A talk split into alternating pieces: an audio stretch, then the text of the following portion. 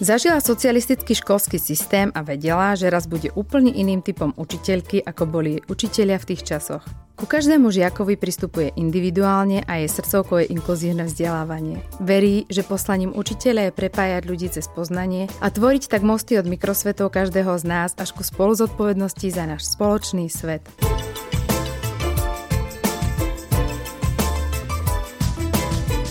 Na jednej strane praktická, na druhej nezávislá a odvážna.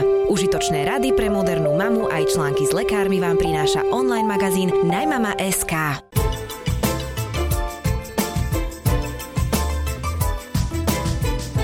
Vítajte pri počúvaní podcastu magazínu Najmama.sk. Moje meno je Martina Smatanová a rozprávať sa dnes budem s pani učiteľkou Ľubicou Noščákovou, ktorá učí deti na prvom stupni základnej školy Narnia v Bratislave. Vítajte, dobrý deň. Dobrý deň. Týmito slovami začínal váš medailónik pri nominácii na učiteľa Slovenska za rok 2018. Anketa je mimochodom aktuálne u nás na webe. Za najlepšieho učiteľa môžete zahlasovať na našom magazíne Najmama.sk, takže určite, ak máte minútku, je dobré podporiť, a je to aj dôležité, dôležité podporiť tých, ktorí sa venujú našim deťom a ich budúcnosti. Ľubka, vy ste napokon získali ocenenie Global Teacher Prize, takisto ste držiteľkou ocenenie Vnímavý učiteľ, Živel roka či Zlatý Ámos. Ste však aj mama, aj blogerka a ako učiteľka tam si až neviem vybrať, či vymenovať napríklad, že ste zaviedli Daltonské štvrtky alebo že ste jeden rok učili tak, že ste s deťmi napísali a vydali knihu a vytvárate tiež príležitosti, aby sa žiaci v rámci rôznych aktivít stretávali aj s deťmi z iných prostredí a so seniormi a tiež hovoríte, že neučíte deti pre život a miesto toho žijete priamo s nimi v triede aj mimo nej. No a mňa pri tom všetkom okrem obdivu napadá hneď na úvod jediná otázka. Jednak, kde beriete tú inšpiráciu a tú energiu na všetky tieto nové nápady a zároveň zároveň dá sa to aj v tomto našom slovenskom školskom systéme byť takouto kreatívnou učiteľkou? Tak zjavne sa dá a myslím, že to potvrdzujú aj ľudia, ktorí sa nachádzajú nielen v ankete, ale aj všade po Slovensku. Ja mám teraz okrem iného ešte aj takú úžasnú možnosť, že ako mentorka regionálneho centra vstupujem do rôznych škôl a vidím ešte viac príbehov učiteľov, ako je bežne viditeľných. A musím povedať, že zrejme rovnako ako ja, tak mnohí z učiteľov berú tú silu práve v tom, ako žijú s tými deťmi v tej triede. Pretože je to ten najsilnejší pocit a najlepší hnací motor, proste prísť do triedy a tešiť sa na to, že čo spolu budeme robiť, čo spolu zažijeme a spolu to bude, ako to budeme spolu objavovať. Napríklad tento mesiac ja už som bola celkom dosť vyčerpaná, lebo opäť som si teda pridala ako mentor alebo ako odborný garant jeden z takých tých projektov. A tentokrát sme sa venovali rozvoju podnikavosti, čiže mekých zručností. A opäť sme napísali s deťmi, s tretiakmi, so 75 úžasnú knihu rozprávok, kde oni pracovali v tímoch a teda je, tam vytvorili 17 rozprávok, ale e, výzva bola, že do grantu, vďaka ktorému sme to mohli realizovať, mali podmienku, že to musíme stihnúť za 3 mesiace. A v, za 3 mesiace teda mm, učiť tak, aby deti vlastne písali knihu a aby sme ju aj vydali a teda rozdali si a mali tú slávnosť, tak to vyžadovalo obrovskú spoluprácu celej komunity, rodičov, ľudí proste všetkých. A v jednom okamihu som sa sama seba pýtala, že či, či proste mám ešte vôbec silu nejako fungovať. A práve vtedy sme s deťmi robili taký workshop o seba poznaní a mali sme tam priateľky, e, špeciálnu pedagogičku a psychologičku z Narnie, ktorá sa s deťmi bavila o tom, o ich vnútorných zdrojoch, ktoré ich posilňujú na to, aby mohli, robili to cez taký krásny obraz stromu, kde si dávali to, čo nás vyživuje a to, čo vlastne potom na nás vyrastá vďaka tým zdrojom, ktoré v živote používame. A čiže kde berem energiu ja, keď som v, vo viacerých tých výkresoch tých stromov našla v koreňoch, že jedným z mojich zdrojov je ľubka, tak to bol ten pán Okami, kedy som si povedala, že ideme ďalej, že toto je úžasné, že proste tie deti to tak vnímajú, vidia a podporujú. Takže mali ste aj vy takú slabú chvíľku, lebo mnohí učiteľia, s ktorými som sa rozprávala, hovorili o tom, že začínali plniť nadšenia a radosti a časom ich však systém nejako prevalcoval, nadšenia ubudalo, trapili ich zviazané ruky, možno nepochopenie, aj, aj podhodnotenie a niekedy aj prístup rodičov. Vnímate to aj vy tak, že, že dnes je čoraz viac učiteľov vyhorených a, a že akým spôsobom teda nájsť, to ste povedali, že asi v tých deťoch tú energiu. Ale či vnímate tento celospoločenský problém učiteľov, ktorý je? Určite áno a nie je náhodný. Tá záťaž, mm-hmm. v ktorej učitelia pracujú a to všetko, čo do toho investujú, tak vyžaduje ešte aj nejaké iné externé zdroje na to, aby teda naozaj nevyhoreli.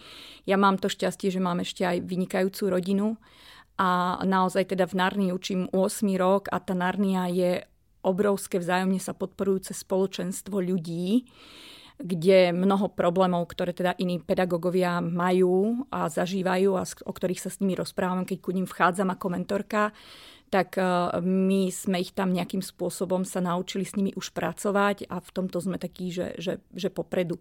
Ale pýtať sa, že, že kedy človek nadšený vstupuje do triedy, keď začína, tak ja som začínala v 94.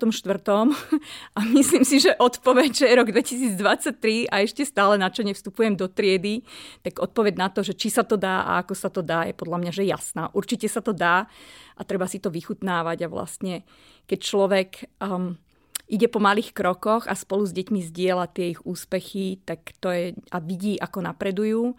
A zároveň ja mám aj to šťastie, že keď sa vám vracajú študenti, ktorých ste učili v roku 1996 a hovoria vám o tom, že, že Ľubke, že pamätáš si, že ako si nás učila, že prácu na najlepší osobný výkon, alebo tú trpezlivosť, alebo tú komunikáciu, že tak to vlastne používam doteraz. Že veľa som toho zabudol, ale toto a tá ľudskosť vo vyučovaní, ktorú sme zažili spolu, tak to je niečo, čo si nesiem ďalej do života.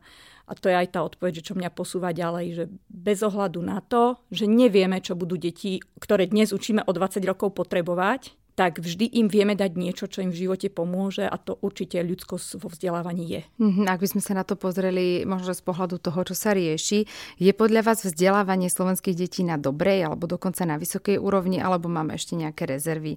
Často sa hovorí, že naše deti sa síce vedia pekne naučiť, ale že im chýbajú také tie praktické vedomosti, respektíve, že svoje vedomosti nevedia použiť v praxi. Nedokázala by som paušalizovať ten problém a musím povedať, že mám aj e, skreslený obraz obraz, lebo ja sa pohybujem medzi obrovskou skupinou nadšených ľudí, ktorí menia veci, ktorí to robia, ktorí chcú. Takže nedokázala by som to vyhodnotiť a nikdy som neštudovala dáta na túto tému. Ale mám aj také zážitky, že napríklad keď e, som vstupovala do cudzej triedy na požiadanie a ukážkovo tam učila, že čo sa dá vlastne urobiť. A deti mi povedali, že to je poprvýkrát, čo sa nás niekto opýtal, čo si myslíme. Tak v tom okamihu si človek uvedomí, že akože fakt máme rezervy. A, a to školstvo má rezervy a teda v tom okamihu by som mala chuť to aj paušalizovať, ale nie je to tak. Akože mm-hmm. naozaj, keď ideme k jednotlivým ľuďom a do jednotlivých tried, tak e, je množstvo úžasných, unikátnych príkladov, ako je teraz medzi učiteľmi Slovenska. E, ja by som si tam opäť pri hlasovaní si neviem vybrať, lebo niekoľkých z nich poznám a aj niektoré projekty, ktoré robia, poznám a robia úžasné veci. Akože fakt úžasné. Čo keby ste mali nejakú zázračnú paličku alebo tú moc a boli by ste možno že vo vláde alebo niekde, kde rozhodujú a ťahajú tými nitkami, čo by ste ako prvé zmenili paušálne v tom školskom systéme, aby, aby všetci boli takíto nadšení, aby sa tým deťom dostávalo toho, čo sa im možno dostáva vďaka vám? Často rozprávame o tom, že školy by mali byť priateľské k deťom a priateľské k rodičom a ja mám šťastie na školu, ktorá je priateľská k učiteľom. A myslím si, že tam niekde to začína. Takže ja by som začala tým, aby tí učitelia tam sa cítili dobré, mohli byť ľuďmi a odborníkmi a tým pádom mohli zároveň odovzdávať takéto akademické aj hodnotové zo seba deťom lebo aj v očakávaniach často nachádzame, že učiteľ má učiť a učenie si ľudia predstavujú, takže stojím pred tabulou a prednášam. A keď niekto vojde ku mne do triedy, tak sa väčšinou pýta, že ako je možné, že tvoje deti majú dobré výsledky, keď tých vôbec neučíš a stále sa len hráte. Hej, že koľko som ja času pred tabulou a niečo vysvetľujem v, tom, v tej hodine. Veľmi málo. Tu som mala pripravenú presne takú otázku, že, že aká má byť podľa vás úloha rodiča v tom vzdelávaní, pretože to sa tiež teraz tak e, občas rozporuje, že rodič má pocit, že učiť má učiteľ a že ja už sa doma s tým dieťaťom nemám čo učiť. Naopak e, učiteľia tiež si predstavujú, že rodičia by sa mali doma učiť. Podľa vás je aká tá správna miera? Individuálna. Rodičia by mali mať možnosť vybrať si školu, ktorá odpoveda ich rodinnému štýlu a pokiaľ je ich rodinný štýl taký, že nie demokratický, ale naozaj, že potrebujú, aby to dieťa bolo nejakým spôsobom vedené, odmeňované, trestané, tak by mali mať možnosť dávať dieťa do takej školy a zároveň, ak je ten rodinný štýl taký demokratickejší a tí rodičia sa chcú zúčastňovať na tom vyučovaní, tak by mali tú možnosť mať. A samozrejme to asi nejde nejako zariadiť, ale keďže teraz práve jedna z tých srdcoviek, ktoré lektoruje, mi hovorí o téme, ako prepájať rodinu a školu, tak ja začínam tým, že mám malé deti, tak vždy, keď rodičia prídu ku mne do triedy poprvýkrát, tak začínam s tým, že uvedomujete si, že máme spolu dieťa, a myslím si, že to je to úžasné nastavenie na to, že vybrať si, že ja som učiteľ, to je moja rola, vy ste rodič, ale zároveň máme spolu dieťa. A vy chcete to najlepšie pre to dieťa, ja chcem to najlepšie pre to dieťa a poďme sa proste niekde stretnúť, lebo nemusíme súhlasiť v tom, že čo to je. Ale poďme hľadať. A okamih, keď sme nastavení to hľadať a spolu nachádzať, je ten okamih, ktorý je podľa mňa, že ten právý, že takto by to malo byť, že hľadajme spolu. Ak mi rodič povie, že ja chcem, aby sa on učil len v škole a nechcem sa o to starať, viem to rešpektovať.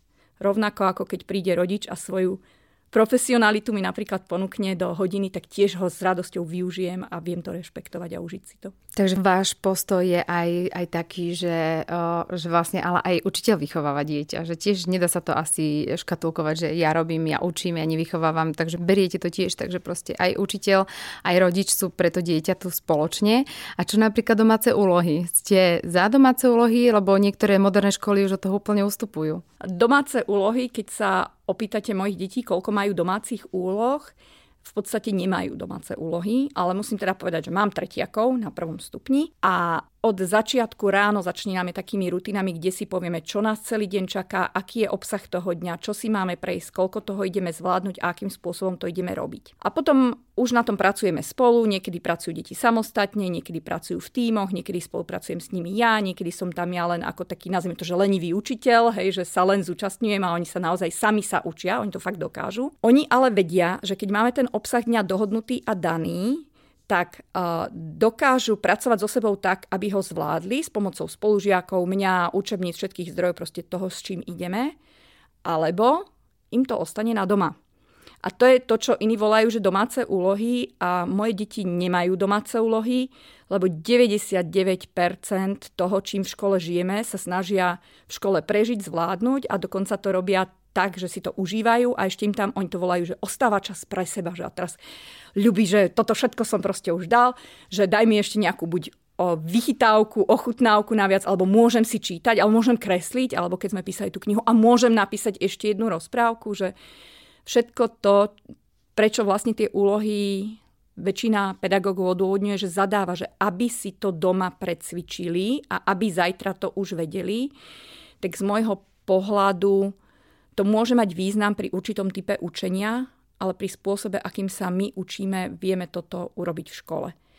A teda ten taký bonus ku tomu je, že moji, teraz oni sú už osmaci, ale keď boli štvrtáci, vymysleli si také samozadania, ktoré nazvajú, že mozgový fitness, lebo mnohí z nich sú športovci a povedali, že no dobre, ale ja keď sa pripravujem na súťaž, tak môžem trénovať že na tréningu a potom netrénovať. Alebo mi stačí doma robiť 10 minút denne niečo a pomôže mi to byť úspešnejší proste potom na tej súťaži. A ako je to s učením? Presne takisto. V podstate môžeme povedať, že aj mozog je sval a tie cestičky tých spojov, ktoré tvoríme, tým, že tomu venuješ 5 alebo 10 minút denne, sa ti prehlbia a bude ti to rýchlejšie naskakovať celé to učivo, ktorým prechádzame spolu a vytvoria sa ti rýchlejšie tie zručnosti. Takže oni si sami vymysleli taký, že mozgový fitness a pýtali si na doma, že ľubí, že daj mi mozgový fitness, ten 5 minútový, že chcem, proste chcem ho robiť, lebo chcem, aby mi to išlo rýchlo a ľahko a mám ten zážitok z toho, že potom to tak ide.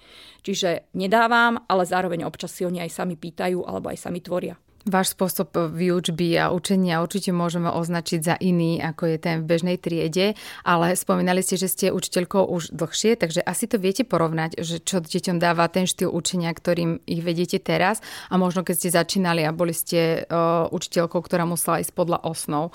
Čo vidíte taký najväčší rozdiel, čo dáva deťom to, keď sa učia takýmto spôsobom, že ich to aj baví a sú lepšie pripravené do života, sú lepšie pripravené napríklad na stredné, na vysoké školy, keď idú takýmto spôsobom? My sme vždy išli podľa osnov. rozdiel je len v tom, že ja ku tomu tak úplne nepotrebujem ako podporu tú učebnicu. Mm-hmm. A myslím si, že praxou človek naberá to, že prestáva učiť učivo a začína učiť deti. Lebo aj ja sa chystám na každý deň, kedy idem učiť, ale zároveň nesnažím sa tej prípravy držať, lebo prídem v tej triede a niečo sa v tej triede deje. A zrazu tie deti majú v sebe niečo, s čím pracujú, čím žijú. A pokiaľ ja to neodreflektujem, tak my vlastne nenaučíme nič, lebo jednoducho tak to je na základné životné potreby, bezpečie a tak ďalej. To všetko musí byť zabezpečené na to, aby sme sa mohli učiť a byť úspešní. Čiže ja by som to nenazvala, že, že neučíme učebné osnovy, uh, ideme, my ich reflektujeme, ale zároveň učíme deti odvždy. A ja som mala teda to šťastie, že na Vysokú školu pedagogickú som naozaj nastúpila v roku 1990 po revolúcii. Ja som bola maturitný ročník, v, keď bola revolúcia. A spolu so mnou tam nastúpili všetci tí úžasní ľudia aj zo zahraničia, aj na Slovensku, ktorí sa teší, že ako sa to dá. A myslím si, že som zažila úplne iné 4 roky na Vysokej, ako teraz, keď sa tam vraciam, tak už to tak nefunguje. A zároveň som si vybrala školu, ktorá bola jedna z prvou zo škôl s právnou subjektivitou a kde riaditeľka presne hľadala s učiteľmi, že ako sa to dá. Takže to, čo niektoré školy teraz objavujú, tak ja som dostala už v roku 94 do daru s riaditeľkou, ktorá už v tom čase hľadala to, o čom sa teraz bavíme, že či sa to vôbec dá a ako sa to v tých školách dá, tak ja som, ja som vlastne to nikdy inak nezažila, len v tom socializme, keď som bola ako žiačka. Takže dá sa vlastne dodržiavať, ja som tak nemyslela aj osnovy, ako skôr také tie, nejaké tie stereotypy, hej, že čo boli kedysi zaužívané, že jednoducho hodina trvá 45 minút. Zdá sa, že podľa toho, čo hovoríte, je to vždy o ľuďoch a kde je vôľa, tam je cesta. Ako naozaj inšpiratívna učiteľka, čo by ste možno na záver odkázali buď svojim kolegom učiteľom a možno, že aj rodičom? No, že sme v tom spolu všetci. a nech sa neboja proste hľadať, nech si to užívajú tú cestu, ako to robíme. A ja viem, že často naozaj to zaznieva aj pri tých našich návštevách, keď ako mentori regionálneho centra chodíme do škôl aj vzdelávať alebo mentorovať, tak tam často zaznieva to vyčerpanie a únava a ten pocit, že čo na nás zase za, naložia a že, že nie sme dostatočne ocenení, ale zároveň, keď sa o tom začneme rozprávať, tak dole pod tým je vždy tá iskrička toho, že prečo to vlastne tí učiteľia začali robiť, ako začali učiť a, a každý mal nejakú tú vnútornú motiváciu.